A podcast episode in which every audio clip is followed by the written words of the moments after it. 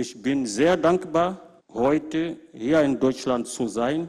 Mehr von uns, die hier in Hoyerswerda waren, sind schon tot. David Macou ist einer von 3 Zeitzeugen, die am Abend auf der Bühne der Lausitzhalle in Hoyerswerda ihre Erinnerungen schildern. Auf Einladung der Stadt ist er aus Mosambik angereist. Erst zum 2. Mal seit 1991 ist der ehemalige Vertragsarbeiter wieder in der Stadt. Über die Ausschreitungen zu sprechen, fällt ihm an diesem Abend schwer, weil er bis heute nicht versteht, wieso seine damaligen Nachbarn, teilweise Arbeitskollegen aus dem Braunkohlebergbau, ihn aus der Stadt vertrieben haben.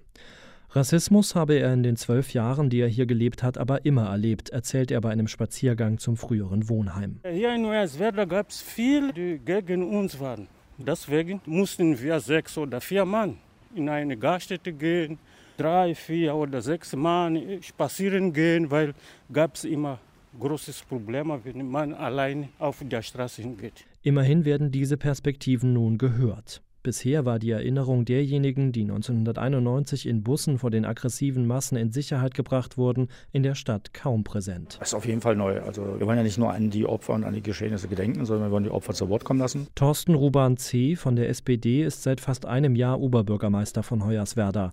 Ein Hoffnungsträger für die, die schon länger an einer anderen Erinnerungskultur arbeiten. Ich glaube, es gab vorher nicht den engen Schulterschluss zwischen Zivilgesellschaft und Stadtverwaltung. Wenn ich nicht sage, auch als Stadtverwaltung, Mensch, das ist meine Geschichte und wir müssen uns dieser Geschichte stellen. Wenn ich immer nur sage, Mensch, es reicht jetzt, aber müssen wir wieder darüber reden, dann kann es nicht zu einer ehrlichen und sicheren Aufarbeitung kommen. Dazu soll das Gedenkwochenende beitragen. Mit Zeitzeugenbesuchen in Schulen, einem Stadtrundgang zu den Orten der Ausschreitungen und einer Fotoausstellung im Einkaufszentrum nebenan. Eingeladen sind auch Vertreter aus Rostock, Mölln und Solingen, wo es in der Folge von Hoyerswerda ebenfalls zu rassistischer Gewalt kam. Zum Auftakt am Abend sind rund 100 Menschen gekommen. Für eine politische Veranstaltung sei das schon viel in der 30.000 Einwohnerstadt, sagen Veranstalter.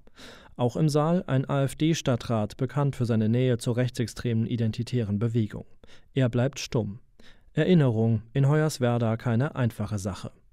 David Macou will seine Sicht einbringen und er hofft noch etwas. In der DDR wurden 60% des Lohns der Vertragsarbeiter aus Mosambik einbehalten, um damit Staatsschulden ihres Heimatlandes zu tilgen.